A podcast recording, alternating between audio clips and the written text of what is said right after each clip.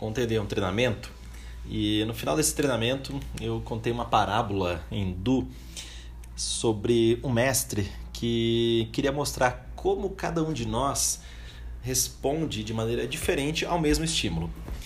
E é claro, a gente sabe lá que na Índia os caras, os mestres hindus são super durões, eles são ali umas pessoas que realmente fazem o discípulo passar por poucas e boas, justamente para educar, para mostrar. Isso faz até pensar que nós aqui como como ocidentais, a gente tem uma educação que é muito branda, né? Lá eles, caras fazem uma educação realmente na porrada, como eu vou contar para você aqui. E Bom, então assim, ele quis mostrar isso para os discípulos e o que, que ele fez? Ele pegou, colocou os três discípulos sentados, um na frente do outro, chegou no primeiro discípulo e deu um tapa na cara. O primeiro discípulo chorou. Oh, mestre, que eu fiz? Nossa, que tristeza, você me deu um tapa. Eu, ah, fiquei triste com o seu tapa e ficou chorando. Chegou no segundo, no segundo discípulo, deu um outro tabefe, quer dizer, deu tabefe no segundo discípulo. E esse discípulo ficou com raiva. Como assim, mestre? Você me bateu. Estou aqui com um sentimento de raiva de você. E o terceiro discípulo recebeu também um tabefe e respondeu da seguinte maneira: Mestre, muito obrigado. Eu não sei o que eu fiz, mas eu vou procurar aprender com essa sua ação. E a essência dessa parábola, claro, a gente não vai fazer isso, não vai fazer isso com ninguém, né? Não vai ser louco. Agora, a essência dessa parábola é que nós reagimos de acordo com aquilo que nós temos no nosso, no nosso interior, dentro de nós mesmos.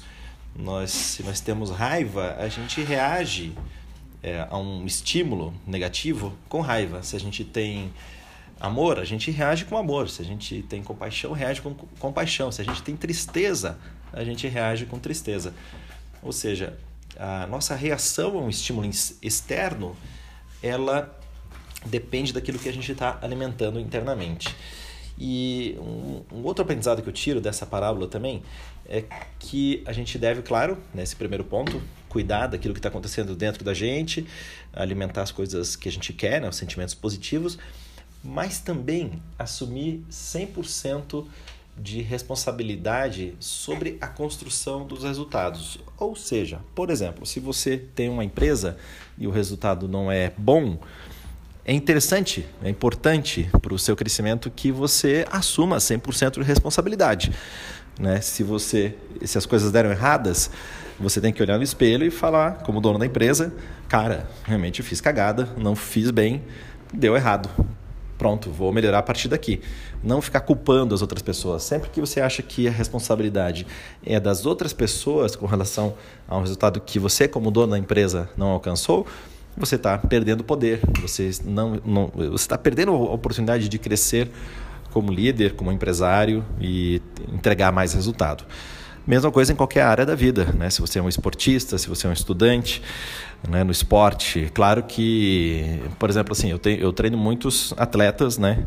E também é, um chefe de equipe da principal categoria de automobilismo do Brasil, que é Stock Car, e existe uma parte que o atleta, mas o atleta ele tem que estar tá 100%, ele tem que estar tá treinando em dia, tem que estar tá com seu simulador em dia, ele tem que estar tá com seus estudos das provas em dia, ele tem que fazer 100% da sua parte. É claro que outra parte é a entrega do carro por parte da equipe. Então ele é, tem que ter essa noção de que ele tem que fazer a 100%, mas que também vai depender do bom desempenho do restante do, do time todo.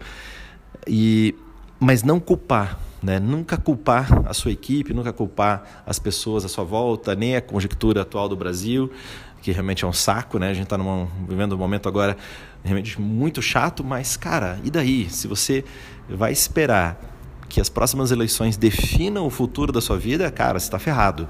Você tem que puxar 100% da responsabilidade, passar por, por as crises. A gente acabou de passar aí por uma crise de desabastecimento com a greve dos caminhoneiros, né, que tinham vários pontos ali importantes, né, e demonstra muito do saco cheio de que todos nós temos, né, com relação a várias situações.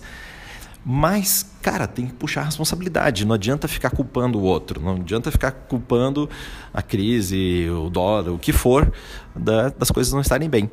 Então, essa parábola hindu me trouxe essa reflexão, me trouxe esse essa noção de que a gente tem que ser 100% responsável para ter uma reação sempre positiva, sempre construtiva, mesmo que a gente leve um tabefe na cara ou leve um puxão de tapete. Então, é isso que eu queria compartilhar com você hoje. Espero que esteja gostando do podcast. E se você estiver gostando, cara, compartilha faz isso, né? Sei que você deve estar ouvindo aí durante um trajeto do trânsito, se, ou está fazendo exercício, está levando o seu cachorro para passear. Então, se você gostou, mande aí pro amigo essa reflexão e a gente vê, se vê no próximo.